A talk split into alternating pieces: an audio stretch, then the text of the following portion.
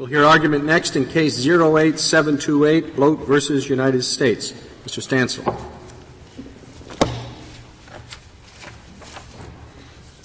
Mr. Chief Justice, and may it please the Court.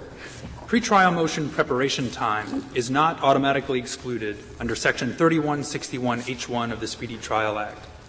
Such delays are subject to exclusion only on a case by case basis under H7. I'd like to focus today on three features of the statutory text that make that abundantly clear. First and foremost, when crafting H1, Congress specifically addressed pretrial motion delays and precisely defined that exclusion. Subparagraph D declares that the exclusion shall begin with the filing of the motion and end with a hearing on or other prompt disposition of the motion. Reading the general language in H1 to encompass preparation time would circumvent the deliberate legislative choice to limit the pretrial motion exclusion. The prosecutor's time to be excluded, right?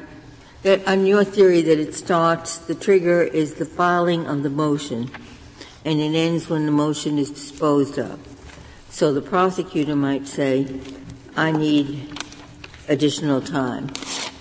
And that would be included in the suspension period, right? Yes, Your Honor. The government's motions and the defense motions are treated equally under H1, which is why the government's rule to treat defense motions or defense requests for additional time differently. No,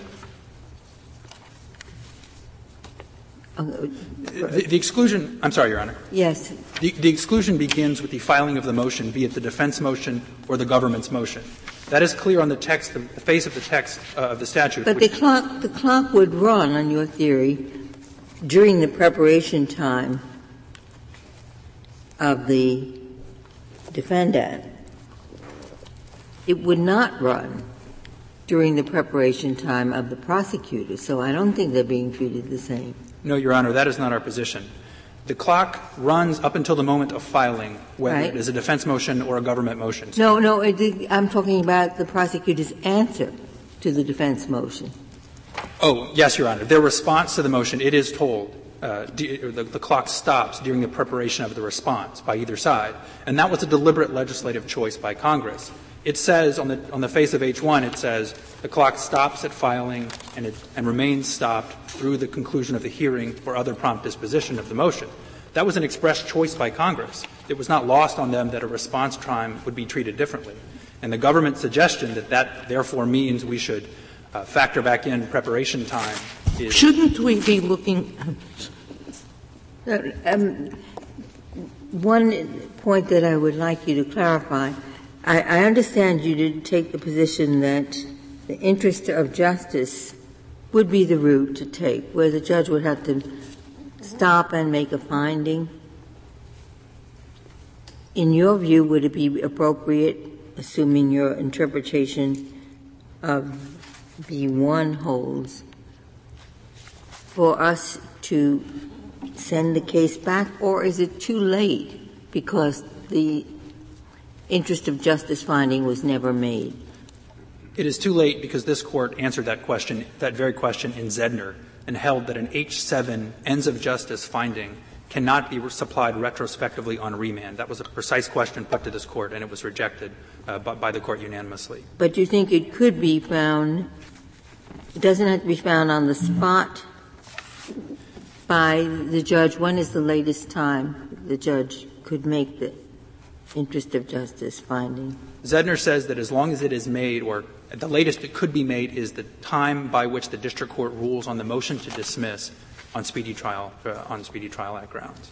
So it can be made in the district court up until the time the district court decides the speedy trial motion. It does not, at least it is left open at, in Zedner. So, so the result in your case would be that the case is dismissed, period, and that's Yes, Your Honor. It would be, dis- it would be remanded to, with instructions to dismiss. However, the district court, it remains for the district court to determine whether to dismiss with or without prejudice according to the factors specified in the Act. Is it clear that uh, a period of time um, attributable to a defense request or time to prepare pretrial motions can fall within H7? Because H7 speaks of a continuance. Isn't that a very wouldn't that be a very odd use of the word continuance? If you, if you make an application to a judge for time, additional time to prepare pretrial motions, do you say, I want a continuance of, of the date on which my pretrial motions are due? I think that's not an unusual reading of the term continuance, yes, Your Honor. I think they frequently, trial counsel will frequently ask for a continuance of the date. But what I think both parties agree is that that is how the courts almost universally interpret H-7, that any time that is excluded, even if it doesn't result in the moving of the trial date per se, is treated as an H-7 exclusion. Well, but the courts of appeals have almost universally read H-1D, or overwhelmingly read H-1D to apply in this situation as well. I'm sorry, not H-1D, but the, uh, the, the, the introductory phrase. Yes, Your Honor, but this rule isn't confined to pretrial motions. So even in those jurisdictions that follow the majority position uh, at issue here, also, to my understanding, use H-7 to exclude intermediate delays before trial. In fact, in the government's brief, the government acknowledges that courts treat pretrial motion delays under either H-1 or H-7, uh, and more specifically H-7B4, which specifically speaks in terms of preparation. And in fact, that's still further evidence that Congress specifically contemplated that preparation time would go under H-7.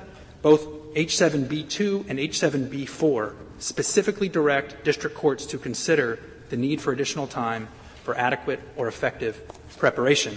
And Justice Alito, back to your back to your concern specifically with motions, B2 specifically refers to pretrial proceedings. So I, think there, in that sense, there's evidence that Congress didn't think that a continuance under H7 would refer only to a continuance of the trial date.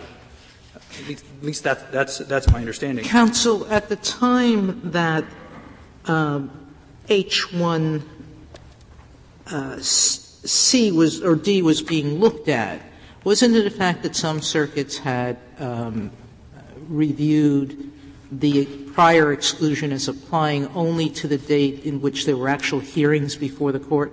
Yes, Your Honor. So, isn't it? Shouldn't we be looking at what it did with respect to this time period in light of the need that it was addressing?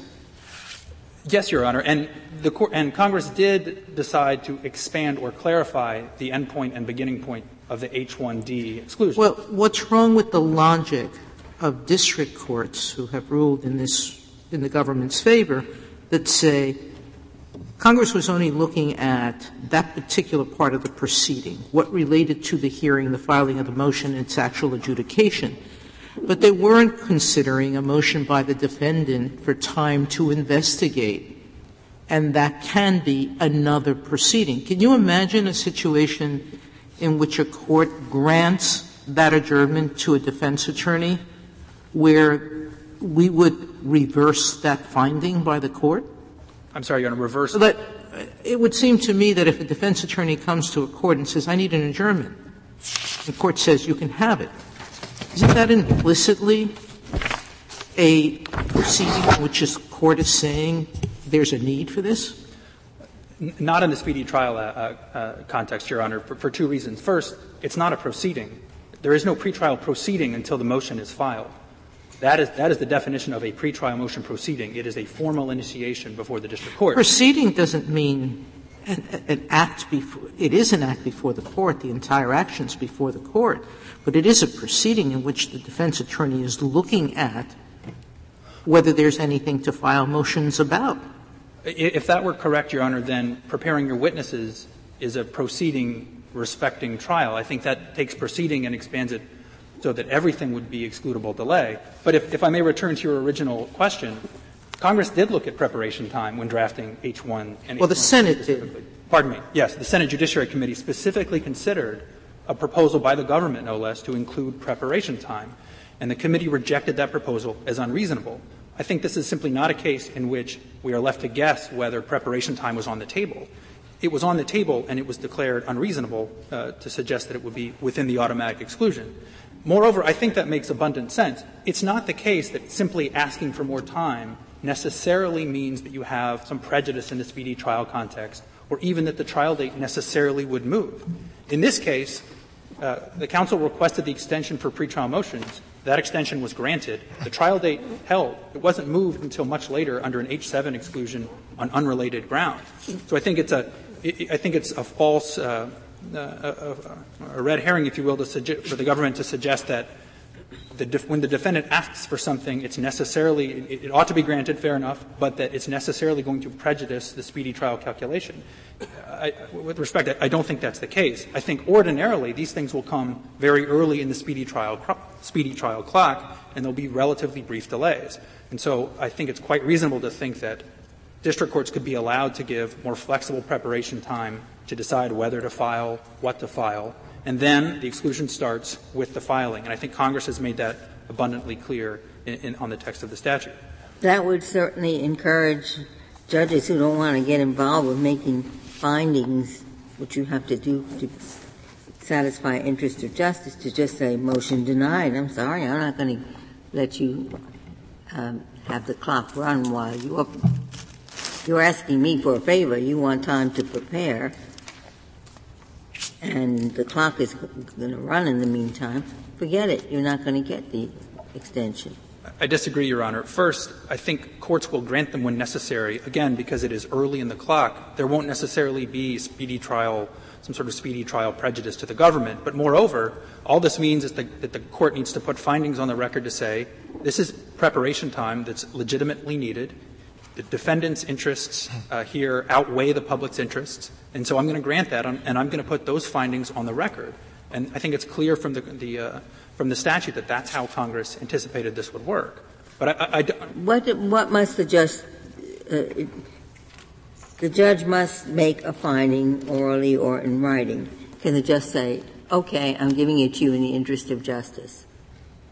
I think I don't believe that precise question has come to the court, but courts are very permissive in terms of how much needs to be put on the record. And it's my understanding that this happens quite literally every day in, in scores of contexts where courts, as long as they make the finding, the, it's reviewed for an abuse of discretion only, and that's sufficient. So, so, the rule that you're arguing for really will accomplish nothing other than to benefit uh, a small set of uh, defendants who uh, who, who got pretrial preparation time in reliance on Court of Appeals decisions saying that those could be done without making explicit ends of justice findings on the record? No, Your Honor. If we are correct, and the, decision will have a significant effect on the public's interest. In fact, an individual defendant has very little to gain from such gamesmanship as the government suggests would be at issue. What you get is a dismissal of your indictment with or without prejudice, and there are no statute of limitations problems. How is the public going to benefit if, if uh, all the judge needs, presumably uh, district judges are not granting these uh, extensions of time in situations in which they do not think that uh, the ends of justice are served by granting the extension of time. So what is going to be served by requiring them to recite this, to make this rote recitation on the record? First, Your Honor, it's not rote. It, it, specifies four factors that they have to consider, including in B4, it says whether it's time, the time is necessary for effective preparation, taking into account the exercise of due diligence. What, the, what putting this under H7 and making that uh, process required will do is weed out the very worst sorts of delays where counsel, even uh, for the defendant or the government, comes in and asks for the delay without the exercise of due diligence and without any showing that this is actually necessary. And, and, I think that's exactly what Congress was doing by not putting this under the automatic exclusion in H1. If it's automatically excluded and there's additional time granted for no reason whatsoever for, for something that wouldn't meet the due diligence standard in B4, the speedy trial clock is effectively lengthened automatically. Could, could, could you tell me um, how it works in district courts? This district court set September 13 originally for the for the motion. Do the district courts generally uh, have a custom um, schedule for every case uh, where they set times, or do they have local rules on the subject? With respect to pretrial motions specifically? Yes. It varies widely from district to district. For example, in some districts the default is 21 days. So if you try a case in Chicago, you go to arraignment, your pretrial motions, unless set by a, a different rule, are due in 21 And that's, that's part of, that's, that's there in the local rule of court? Yes, Your Honor. Uh, in D.C., it is 11 days. Okay. In many other jurisdictions, and here, there is no set time limit. And one of the problems, one of the fundamental problems with the government's rule, that a request, a defense request for additional time must be treated differently and, and, and does stop the clock is that gives speedy trial consequences to those variations in local rules. So in districts where you have a very short standard time frame, The defendant has to run in if he wants to file pretrial motions and stop the clock almost automatically. If you have, say, your motions are due automatically in seven days, you've got to run in there and stop the clock. As a practical matter, the speedy trial, the 70 days, it's that much longer in those districts because you've got to stop the clock, compared to districts where, say, 21 days are, are ordinarily allotted. Well, they may not have to stop the clock. And it's clear that Congress did but not. I'm, I'm not sure that that isn't, uh, that argument doesn't cut both ways.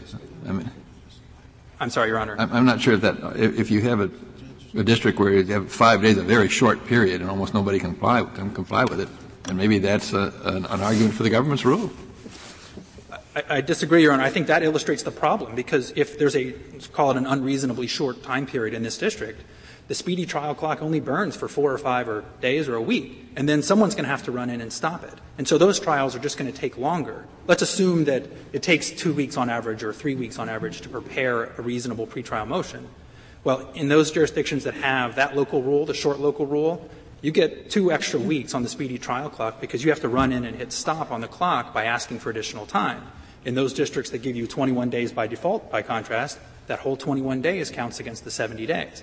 And that is, I think, I think that's an essential judgment that Congress made. It decided on seven. Well, I, I, I think an, an, an, assumption in your mathematical analysis is that there will be a, a, difference in the time that it takes to dispose of the motion. If the, if the time to dispose of the motion is the same, then you're wrong.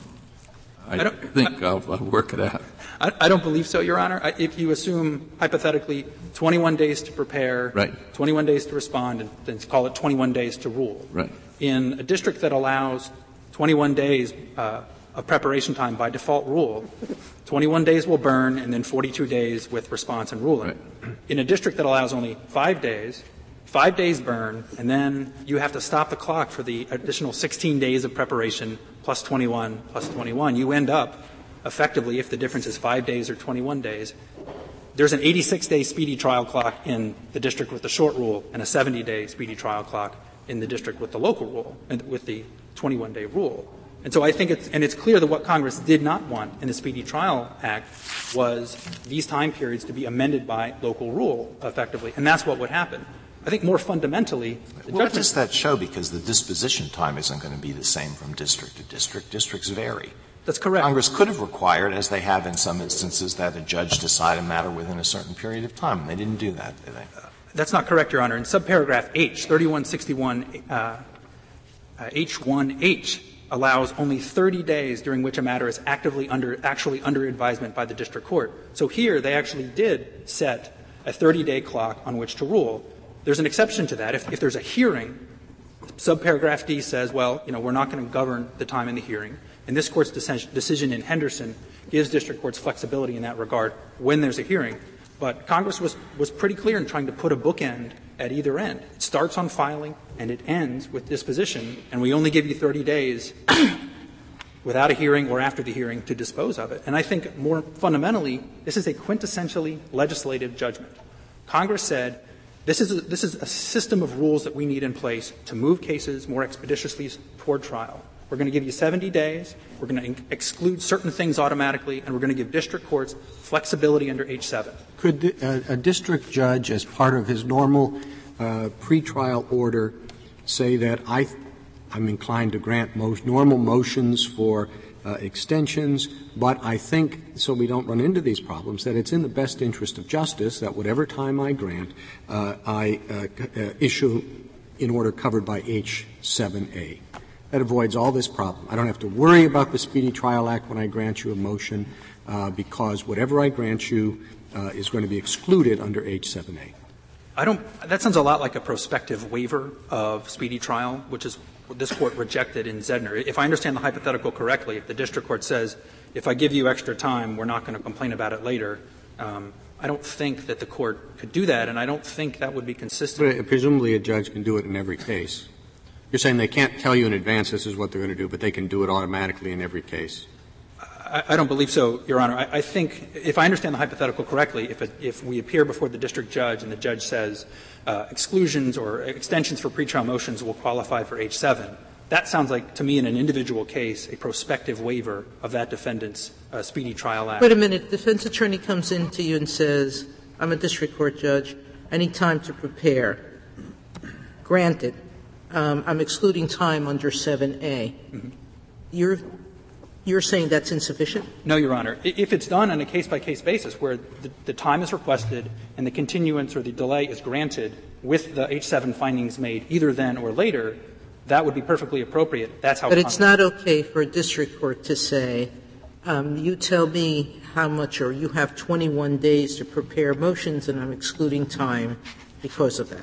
No, I'm, I'm not that, sure I I, I, apologize. I'm not sure. Local rule from a district court judge. Defendants arraigned. You have 21 days to file motions. Yes, Your Honor. That is that time is not excluded if it is just set by local rule.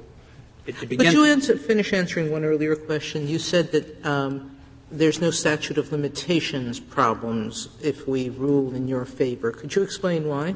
Yes, under the 18 U.S.C., I believe it's 3288 and 3289, essentially gives the government six months after the dismissal of an indictment to re-indict a defendant. And courts have almost universally held that uh, that applies, or I believe it's universally held, that that applies where the dismissal is based on Speedy Trial Act grounds. I, th- I, th- I think we're in agreement with the government that there's not a statute of limitations problem. Uh, Could, under that retrial provision, the court begin excluding time? The, the, speedy trial clock starts anew after a new indictment. That's what yes. I mean. Yes, okay. Your Honor. That is clear under the statute. Um, do you have any idea how many convictions would be at risk for reversal under this rule that would be currently pending and subject to a ruling in your favor now? I don't know. My supposition is that it's not very many. The government certainly hasn't suggested that there are a lot. Um, it would have to be cases within those eight districts, or pardon me, I guess it would be nine or ten that have either not taken a position or take the government's position in which the defendant raised this argument in the trial court in a timely manner. In a timely manner. So I think we're, if that is the case, it's an exceedingly small number, and for that matter, that would be a problem in any case in which this court uh, reverses an incorrect ruling. Uh, is, is there any indication in the circuits that follow what seems to be the majority rule? That is, that the clock is stopped during preparation time, that there have been excessive delays in comparison to the, what is it, two circuits who go the other way? Uh, not that I'm aware of, Your Honor, but nor has there been any indication that district courts in the two jurisdictions where they get the rule right, in our view, deny defense requests for additional time. I think, I think this rule will matter if you assume that the average pretrial motion extension is relatively modest and that the lawyers are fairly reasonable in what they request. We're talking about, you know, additional delays of a week or two weeks, but that is, again, that backs right up into the congressional judgment, the legislative judgment that Congress made. And so those trials will, on average, in the majority of jurisdictions, I think, just take that much longer to get to trial. Well, what, what is your systemic concern uh, with, the, with the government's rule? The judge has to grant the continuance um, under, under, either, under either of your rules. And you say he has to make findings. Good. Are you concerned the continuance is began because he has to play because the attorney wants to play golf or take a vacation with his kids, and that that's not the cause? Well, that, I mean, that, is, is, is that what's driving your concern? Well, that, w- that would be that is the most important function of H7 to screen out the truly unmeritorious delays. That's what Congress wanted to get but out. But wouldn't judges in many cases do that anyway, or just in the course of deciding whether to grant a continuance? Well, the court may it, it, it, give, give, give, give me the consequences of, of ruling for the government that, you seem that are adverse in your view. The consequence ruling for the government would mean that any time a defendant needs any uh, extra time or or we, we would say you know, either time needs any extra time, the clock stops. And so anytime you need additional, additional time for pretrial motions, there's no balancing. So in the routine case that, rec- that is not complex, where the, where the defendant's counsel may be just simply not exercising due diligence, you could ask for two weeks, and there's no, there's no balancing. The district court doesn't even have to ask what's the delay, you know, why the extra delay, and that time is automatically excluded. But that's my point. I, I assume the district judge will ask, or is, is in, in the absence, or do you doubt that? I'm sure it will vary from court to court, but in the absence of H7 and, the, and putting it on the record, the district court is certainly not required to ask and, and may not, certainly won't put those findings on the record. And I think this court made that point very clear in Zedner that H7 balances substantive open-endedness with procedural strictness, and the procedure is what matters, and Congress made that explicitly clear in drafting H7. If I may, I'd like to reserve the remainder of my time for rebuttal. Thank you, counsel. Mr. Roberts? Mr. Chief Justice, and may it please the Court. Additional time granted for preparation of pretrial motions is automatically excluded from the Speedy Trial Act's deadline for commencing trial. For three reasons, that time falls under Section 3161H1, which excludes delay resulting from other proceedings concerning the defendant. First, Section H1 excludes delay resulting from various listed proceedings and other proceedings that are analogous or ancillary to those proceedings. A court's grant of additional motions preparation time is ancillary to pretrial motions themselves, which are a listed proceeding. It facilitates the motions because adequate time to prepare them is critical to their fair and accurate resolution. The exclusion similar to other excludable delays that result from proceedings ancillary to listed proceedings. Could, could I ask uh, a specific date question? Am I right that you would exclude the time from September 7th to October 4th? Yes. Uh, the time from September 7th to October 4th. Well, well that doesn't, I'm not sure that makes much sense. Before the motion for extension was filed, the hearing date for pretrial motions was September 20. After the extension was filed and granted, the hearing date was October 4th. So the only period of delay that you could say resulted from the extension was from September 20 to October 4th, or 13 days.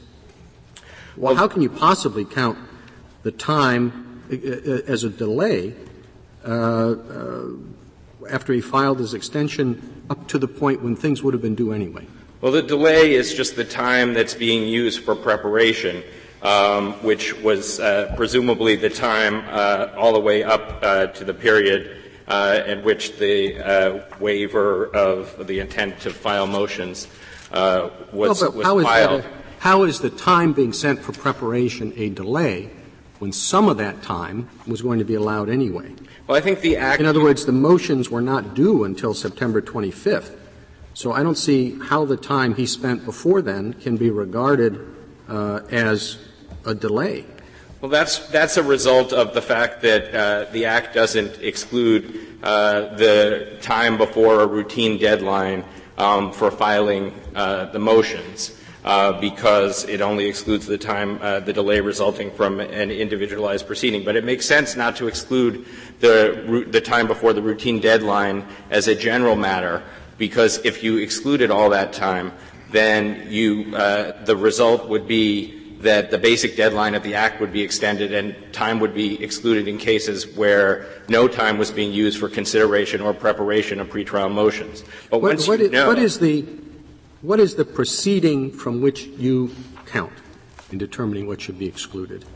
The time running from the uh, order of the district court granting additional time. Okay, but that order, that proceeding was initiated and ruled on the same day person comes in and says, I'd like time. The judge that same day says yes. Re- that re- proceeding takes a day. The request, the request for time, that proceeding was done. But the order, uh, the order granting additional time um, is a proceeding, and the additional time that the additional time flowing from the order is a proceeding.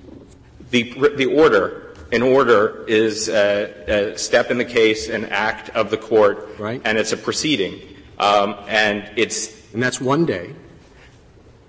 Yes, but it's the delay resulting from the order ah, now that, that, we're, we're talking about. Now, I don't see how that's consistent with the other provisions of the Act. If you take H1A, that excludes delay resulting from any proceeding to determine mental competency. Okay? Yes. And under your theory, that would include the time from the filing of that motion to the end of the calcula- determination of mental competency, right? Uh, I think courts have excluded from the filing of a motion seeking an examination, yes. Uh, uh, you could also, that would probably be excluded under H1D. Uh, well, um, yes. Uh, well, or, yes, that, no, I'm looking at H4. Now, H4 excludes any period of delay resulting from the fact uh, that the defendant is is mentally incompetent. Right. Uh, it, it, seems to me redundant uh, if you exclude the delay from the examination and then also exclude mental incompetence. I, I don't think so, Your Honor, because uh, the delay resulting from the examination would, would be excluded from the uh, order uh, granting the examination until the examination was complete. Um, and then there would be a determination of competence or incompetence. All right, well, let's look at H1G. That excludes delay resulting from consideration by the court of a proposed plea agreement. But then H2 says any period of delay uh, in which prosecution is deferred pursuant to a written, de- agree- written agreement with the defendant for the purpose of allowing the defendant to demonstrate his good conduct, which sounds an awful lot like a plea agreement to me. I, I don't. I think uh, that that's a that that's a different uh, a different deferral, Your Honor. It's not uh, for the court's consideration of the plea agreement or even for negotiations. It's saying we're going to uh, take time out so that uh, the defendant can uh, demonstrate his his good conduct. I, I think that the plea agreement uh, provision is once the parties have proposed an agreement to the court, the, the court uh, has time to consider whether it should approve that, and that time's excluded. And in fact, courts have excluded uh, the time uh, that the parties are engaged in uh, plea negotiations as ancillary uh, to that uh, provision of consideration of the closed plea agreement. If, if I disagree with you that when the time that is extended before a hearing on the pretrial motions and the acceptance of a waiver, uh, which runs from 13 days, September 20, the original date, and the date that actually took place, which is 13 days. And if I think, contrary to your submission, which is that the whole time from the filing of the extension to the final hearing is delay, even though it was only 13 days that was pushed back, then you lose, right? Uh, I'm, I'm, not sure if you think that the delay that there's delay that results from the grant of the extension. Uh, I don't think the petitioners ever challenged the length of the delay that was excluded. Uh, so the the only issue that's before the court is whether uh, that delay is excluded. Um, I, I, don't, I, don't, know that, that the petitioners preserve well, you, any argument about the length of the delay, Your Honor. Um, putting aside what petitioners may or may not have argued, uh, if I think that the delay is only how far the date for consideration of a motion and acting on the motion has been moved, in this case from September 20 to October 4th, in other words, that it's 13 days, not 28 days, then you lose, right? I, am not sure that we lose. I, I, have to confess that I haven't calculated the, the exact amount of time um, that, that that results. In any case, there well, are other periods of delay. Well, I guess it would be take, take 15 days from what time you have calculated, and that, that's under the wire, is, or above the wire. Yeah, I'm, I'm sorry, Your Honor. In other words, I'm contesting 15 of your days, and you figured out how much days you think can be excluded or not excluded. Right. I guess I would say if there was some question about the length of delay, the appropriate thing would be to uh, to rule for us on the issue that's before the court remand to the courts below, allow them to decide whether the petitioners preserved a question about the length of delay uh, and what the effect is uh, on a rule that would only limit the uh, additional uh, delay. Um, you know, we also uh, have other arguments uh, for the fact that we think that even if this time isn't excluded, that um, based on uh, based on the additional uh, preparation time that there's still no uh, speedy trial act here that uh, we raised in the in the brief of op- in opposition, and we would think that that should be taken into account on any remand like that. Uh, what was it? What was well. the second point you just made, Mr. Roberts? That even if the clock is running, you would still have an argument that you come within the 70 days because uh, because the uh, on September 25th, uh, petitioner filed a uh, notice of intent to waive uh, pretrial motions, and then there was a hearing on that on the 4th. And so that filing um, would be analogous to a motion or uh, a motion that would trigger its own uh, delay, that it would trigger its own exclusion of time, even if the time starting on September 7th was not excluded. Just for my, just for my information, what's a motion to, to waive? I mean, why does he need permission to waive it? Um, the, the, the court had originally said, uh, the, the, court had originally uh, provided in its order that uh, on the deadline for filing motions, the, uh, the petitioner should either uh, file the motions or indicate whether he wanted to waive the motions and then set a hearing on either one on the 4th, and that's what happened. After he filed that paper on the 4th, the, uh, the court held a, a hearing and the defendant pers- discussed with the defendant personally whether he wanted to waive his right to file motions, and the defendant uh, waived his right to file motions, which had a consequence, uh, you know, in, in, the case. This, the second uh, reason that uh, the additional time granted for preparation of pretrial motions is automatically excluded is that the exclusion in section H1D for delay resulting from pretrial motions themselves excludes the time that a court grants the non-moving party to prepare a response. And uh, as Justice Ginsburg uh, in her questions uh, suggested, it would make little sense automatically to exclude time granted to respond to motions, but not the time granted for the specific purpose of preparing them. In fact, this court uh, employed similar reasoning to that in the Henderson case when it held that the Act excludes the time after a court um, has held a hearing on a motion while the court's awaiting further written submissions. And the court reasoned that it would make no sense not to exclude that time because the Act excludes uh, all the time before the hearing as well as 30 days after a motion is taken under advisement. And likewise, it would make no sense not to exclude time that's specifically granted to prepare motions uh, when the court excludes the time granted to respond to them.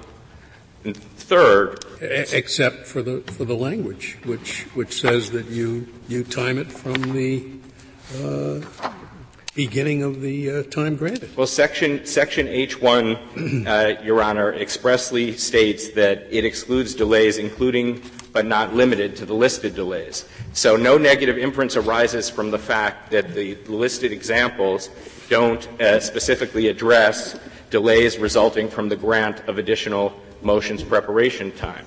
Section H1D is addressing uh, a related but different uh, delay, the delay from uh, the pretrial motion itself. Well, what's the effect of that language then? Why didn't D just read delay resulting from any pretrial motion? Because Congress specifically amended it in 1979 in response to previous interpretations by some courts that had excluded only the time that was spent in actual court hearings. And the language makes clear that all the time from the filing of the motion through the hearings, including the, uh, not just the court hearing time, is excluded. And it, the language uh, continues to, to make that clear, even if preparation time is also sometimes excluded. Counsel, do you disagree with your adversary that there is no statute of limitations problems if we rule against you? Uh, no, I, I, don't think that there are statute of limitations problems, Your Honor. But requiring judges to make superfluous ends of justice findings. Um, but is it superfluous? Because what your adversary is saying is that Congress wanted district courts to think about why some things were being re- additional time was being requested not all motions by defendants would a district court actually feel were warranted and might say to that individual if they came in, look, that shouldn't take you three weeks. That should only take you a week. Well, the court should always be doing that uh, in considering whether to grant uh, additional time that's requested, Your Honor.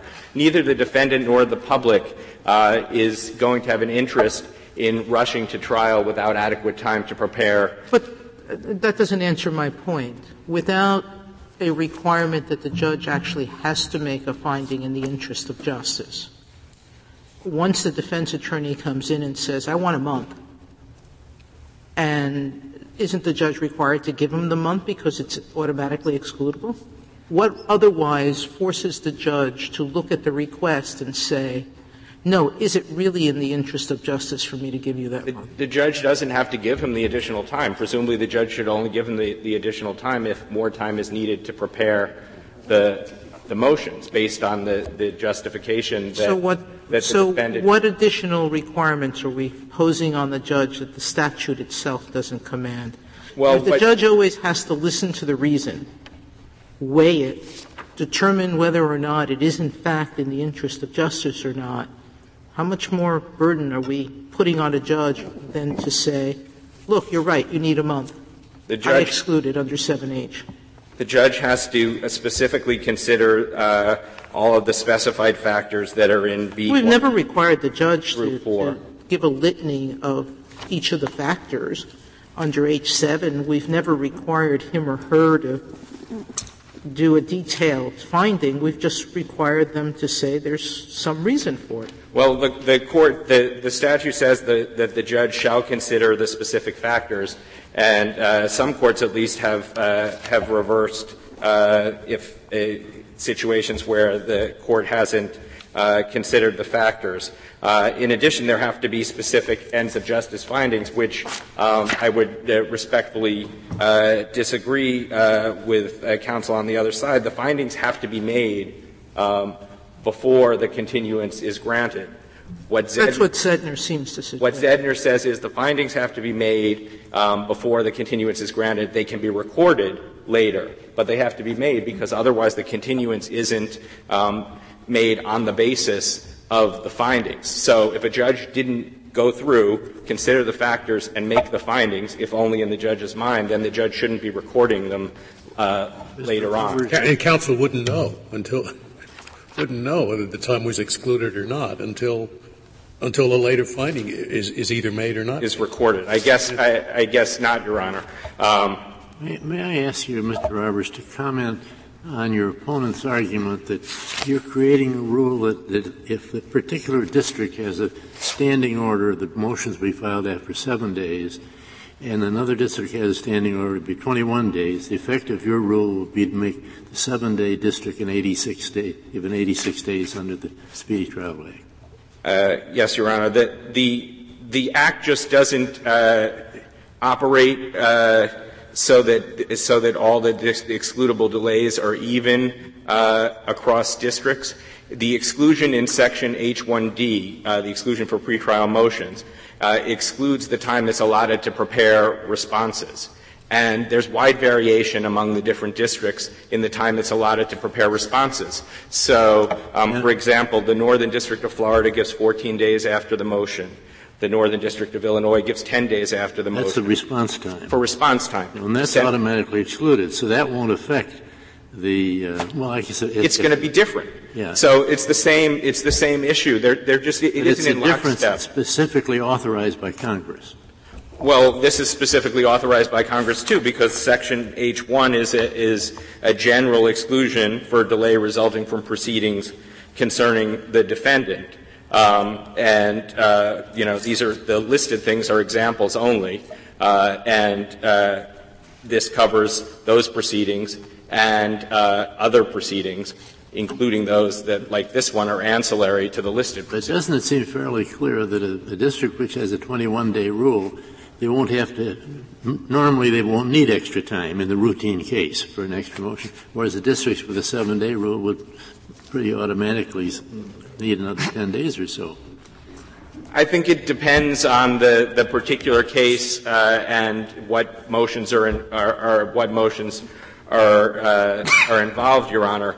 But uh, the the rule is going to operate different differentially too. Uh, under petitioner's theory, if people come in asking for, for different extensions of times and get H7 uh, continuances, which uh, petitioner says are not going to be very diff- difficult uh, to get granted. So I think both in terms of the response time varying and in, in terms of the rule having the same effect, whether it's excluded under H1 or H7, I, I'm not sure that you're going to ever get uh, complete parity. That's really not what Congress was intending. Counsel, this, this may be the same question I was asking earlier, but I want to make sure I've got your answer.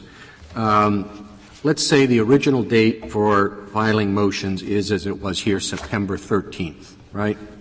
On September 7th, uh, Mr. Bloate asks for additional time. Say the judge is, uh, you know, runs a tight ship and he says, I will give you one day, one more day. So it's now due on September 14th. you would say the delay resulting from that extension was seven days from September 7th when he filed it to September 14th, and not one day. That's, that's the way the courts have interpreted it because once the, once the uh, determination has been made that there should be time uh, to prepare a response, then you know that you're outside of the case where you don't know whether any of this time in the routine deadline is being used uh, for response for consideration of motions or preparation of motions. You know that counsel is using time for that purpose. But I, I would say, you know, the same answer back to you that that the issue here is whether uh, additional time should uh, is excluded Uh, when it's granted. Uh, the issue isn't how much time should have been excluded. Uh, and uh, if if the court thinks that an incorrect amount of time has been uh, was calculated as excluded, uh, I think that the appropriate thing to do in that circumstance would be for the court to leave that open on remand, assuming that it's that it's preserved. But you know, I think that that. And you would argue it wasn't reserved because both sides thought the period was from September 7th until October 4th, and one thought that that whole period should be excluded. That was your position. And the other side said that, That's right, Your Honor. I, I, I, petitioners never argued, as, at least as far as I'm aware, that uh, the error was a miscalculation of the amount of time rather than uh, the exclusion of the time under the wrong statutory uh, provision. How do you think it should work? There seems to me there are two separate things. On September 7th, the defendant comes in and says, Judge, you've told me I have to have everything ready by the 13th. I would like additional time to prepare, and what he said was until September 25th. He said that on the 13th. I want until September 25th. This is what I think the Chief Justice has asked it in part. Now, what the judge did is he excluded everything from September 7th all the way to October 4th. And while I understand your argument, I'm not sure I agree with it, but I mean, on, on the 7th to the 13th, that, that really wasn't additional time, but nonetheless, maybe there's something there. What about the period from the 25th to the 4th? I don't know what the theory could be on excluding that one, because what the, what the defendant said on the 7th, September 13th, he said, Judge, I don't want any more time. I don't even want to file any motions. On the 25th. No, the 25th he said that. So what's the basis of excluding the 25th to the 4th? Uh, as I was saying before, what he did make a filing on the 25th, and the court uh, took action in response to that uh, filing on uh, the 4th by holding a hearing at, at, which he waived the motions, as he indicated that he was doing uh, on the 20 uh, on the 25th. So, so the delay so saying I'm not going to file any pretrial motions results in delay from the from a pretrial motion. Well, in this particular instance, Your Honor, he made a filing, and then the court uh, it, it, it, the court held a hearing in response to that. Uh, and uh, actually engaged in a colloquy with the defendant, asked the, def- asked the defendant, do you understand what you're giving up? Do you want to waive these motions? Uh, he said, yes, I want to do that, and the court ruled on, that on the 4th. Is so, that a normal course of practice? I, have never quite heard of other I, I, I, don't think it's a general practice, Your Honor. Uh, it does seem to be uh, typical in this uh, in this uh, district, but I think that, that, that the courts view a decision or statement that no motions are going to be filed as a request for a waiver of that obligation? Well, it was in fact a, uh, a waiver notice, a, a, notice of intent to waive that the defendant filed, not just intent to waive. Uh, um, well, I mean, it was framed as a waiver, um, uh, waiver of pretrial motions. Uh, it's docket entry 21, but I don't think uh, it's uh, you know it's in the record, but not in the in the JA. Well, I didn't see it as a motion. It didn't move to waive. It said I waive. That's that's true, but the court didn't. The court uh, held the hearing on the fourth, uh, and uh, engaged in this conversation with the defendant, and made, then made a decision on the fourth that the time was waived. That the, that, the, so, so maybe you waiver, get the not not at the time it was filed. I just want to understand it. You get the period from the 13th, 25th to the 4th comes under D or H. It's a motion that's filed and it's under advisement. Mm-hmm. I think that the, the so it comes under D or H. Is that right? It comes under uh, probably comes under H1, Your Honor. I don't. I mean, I don't mean little h1. I mean big H. It's re- attributable to a period during which any proceeding is actually under advisement, or maybe it comes under D. A motion not to file a motion is a motion. I mean, it could come under D, Your Honor. It could come under H1. I, I would say it really comes under uh, most uh, best fits under H1 as analogous to a to a motion uh, that's not exactly a motion, but uh, it, you know either way, uh, the point is that it was something that the court uh, required the court action, or at least as the court had set the rules in this proceeding, required court action, and then it did ultimately have court action uh, on the fourth. Uh, Could you repeat that just so, so I have your, th- it comes under H1, what's, what's sub, sub? I, I think just under, I, I would say, Your Honor, just under the general language of H1, uh, because it's not strictly a pretrial motion, but it's uh, the equivalent of a, of a pretrial motion. But you, you could say that it falls under under H1D and think of it as a, a motion itself. Do you have any idea of how many, if we rule against you, it's always a big hypothetical, um, how many convictions would be at risk for I, I couldn't say precisely, Your Honor, but it is the rule that's been followed uh, in in eight courts of appeals. Uh, But it contin- not everybody invokes a Speedy Trial Act violation objection. No, that's true. That's true. I, I mean, I can't say that they're going to be, and, and I would have to agree uh, with uh, with petitioner's counsel that uh, you know that there are consequences in whatever ruling that the court uh, that the court makes in a I case. would have been, I would have been interested in knowing the effects of Zedner yeah, I'm- and how, what kind of burden it placed.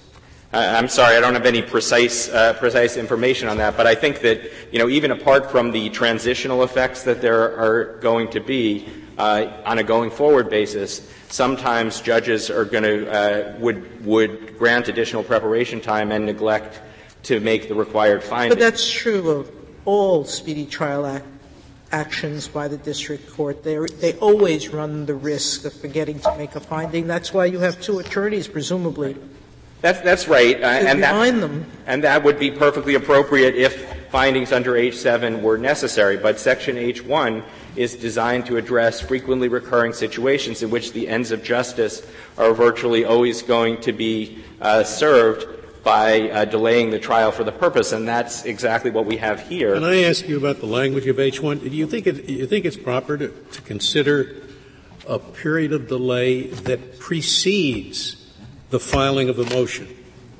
That is a period of delay in order to prepare the motion as a delay resulting from a proceeding that has not yet occurred. No, we, we agree with that, Your Honor. That's why um, petitioner is wrong in saying that D addresses the delay we're talking about here and precludes its recognition under, under H1. The delay we're talking about here is not resulting from the pretrial motion.